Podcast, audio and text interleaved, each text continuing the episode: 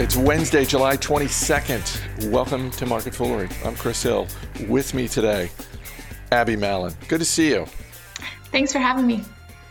So, we've got the latest reports from iRobot and Snap, uh, but we're going to begin with Spotify's late, uh, latest partnership.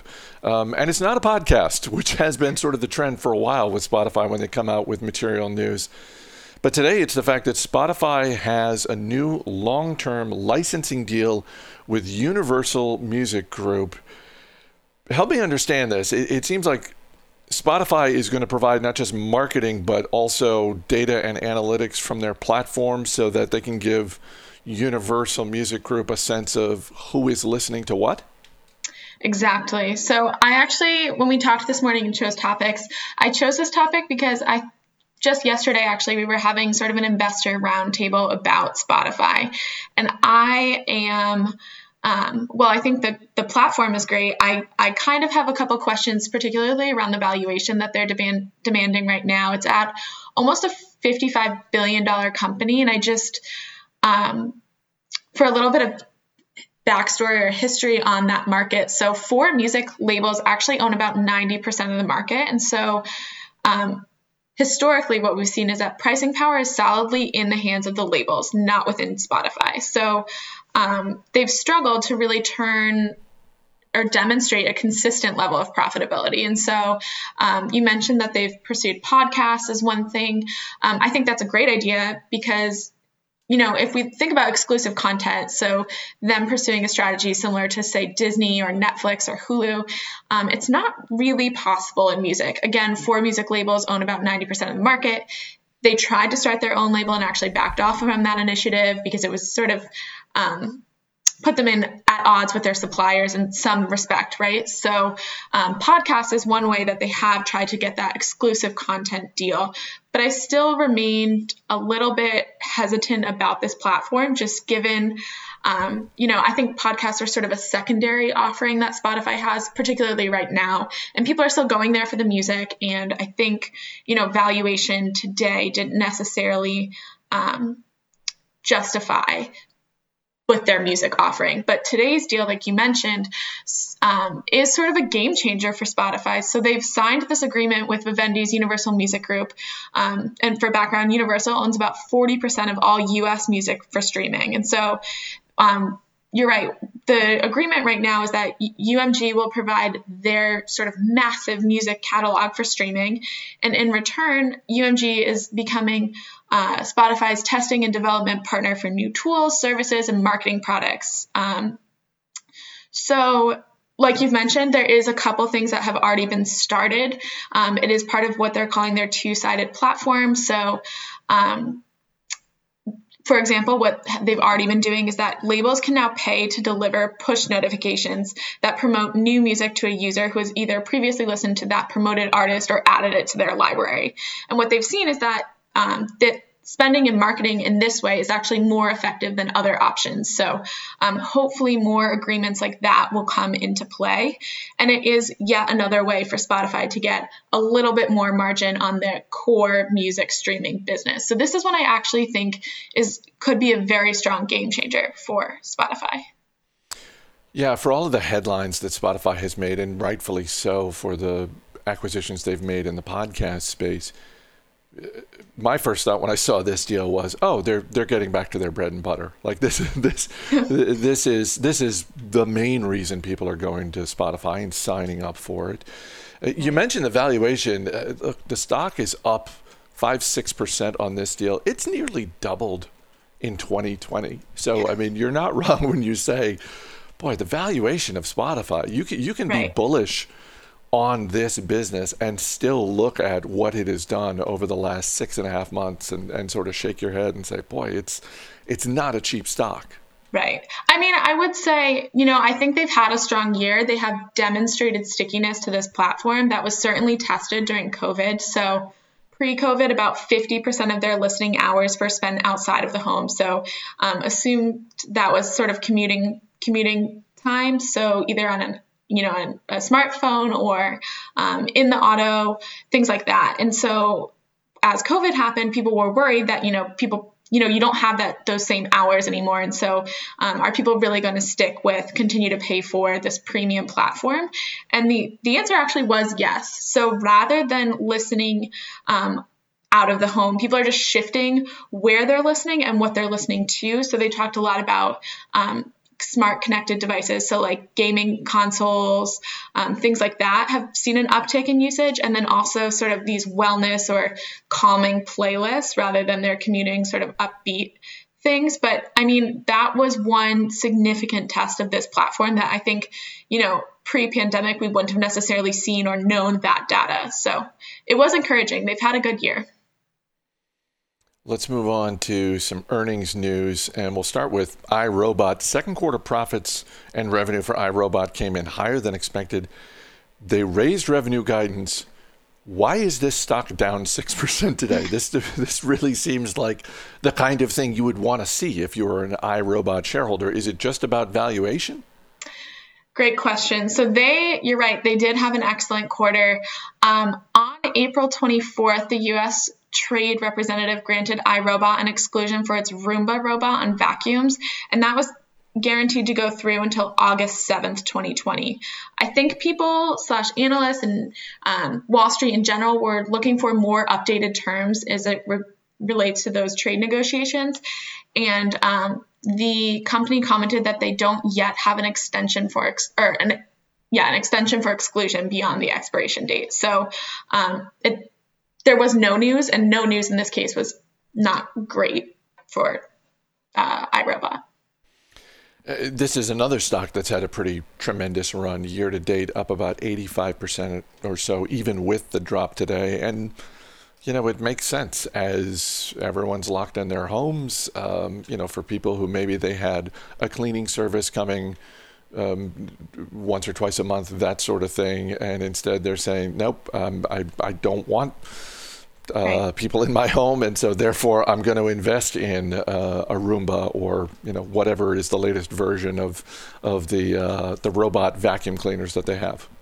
Yeah, exactly. So there was actually a report released about a week ago now by Million Insights, um, and they projected that robot cleaning market size is going to reach 6.2 billion by the end of 2025. So that's that's a pretty big market, and it is growing significantly. That's above a 14% um, annual growth rate if you work that backwards.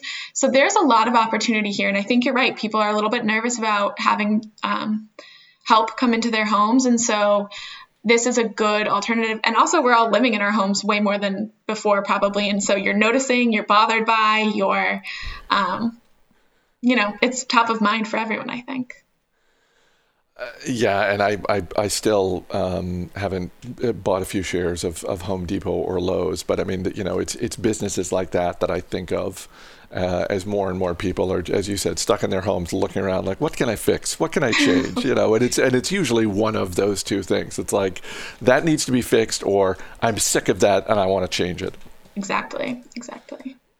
Snap's second quarter revenue was higher than expected, uh, but their loss for the quarter was up nearly 28% compared to a year ago.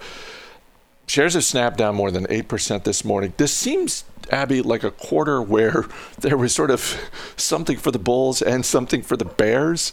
Uh, you know, if you're a Bull, you could look at Snap's results and say, you know, they're average revenue per user was up higher than expected. That I, I like that. If you're a bear, I mean, this is a big loss in a quarter where a lot of big companies were hitting the pause button for the entire month of July when it comes to Facebook. Right. And uh, as they were making those announcements in June, Snap was seen, rightly or wrongly, as a potential beneficiary from that. Right.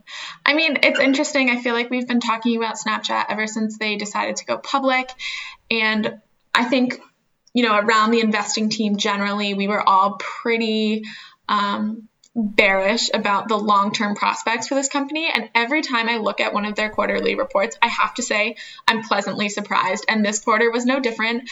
I mean, I think I continue to have sort of um, negative sentiments or low expectations, which is part of it. But I mean, yeah, this to me, this quarter was actually um, very encouraging. So, like you said, they did have higher losses than than the the analysts were anticipating. And they sort of explained that they're continuing to make long term investments to build on that momentum that they have established with their partners and with their community.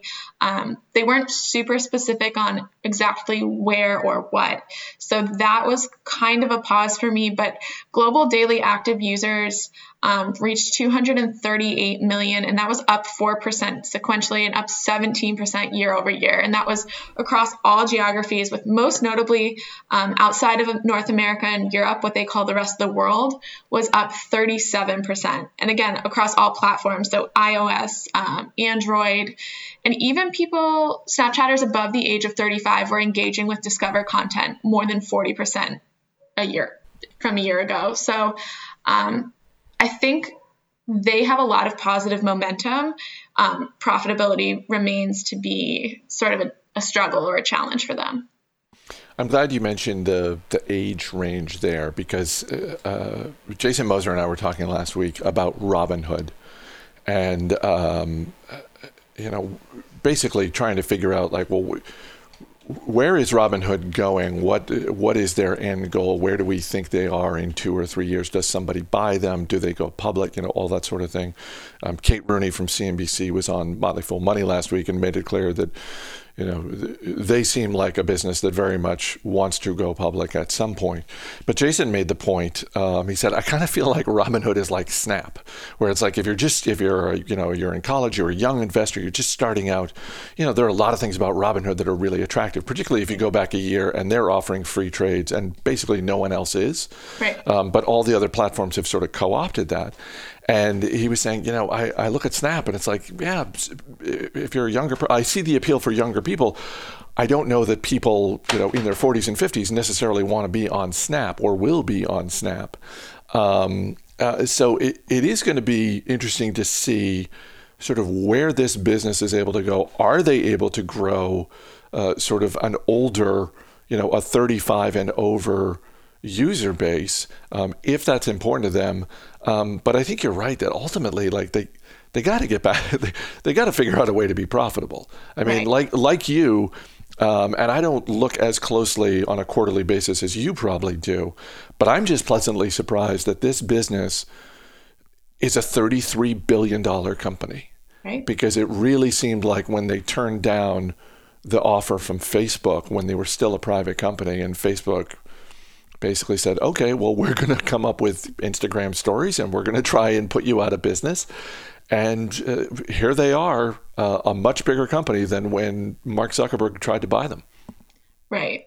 I mean, I think I think you're right. The big question is going to be profitability here on this platform.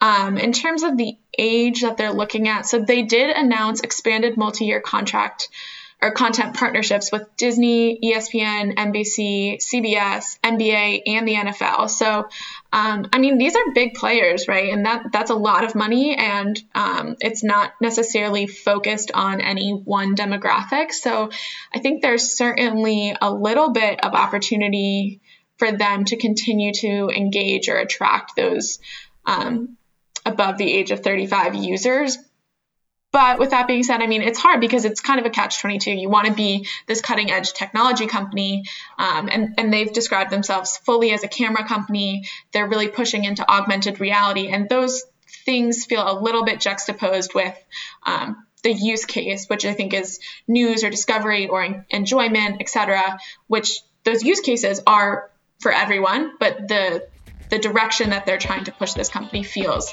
um, younger and a little bit more limiting, in my opinion. Abby Mallon, always good talking to you. Thanks for being here.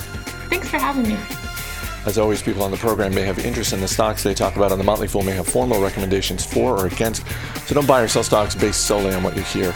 That's going to do it for this edition of Market Foolery. The show is mixed by Dan Boyd. I'm Chris Hill. Thanks for listening. We'll see you tomorrow.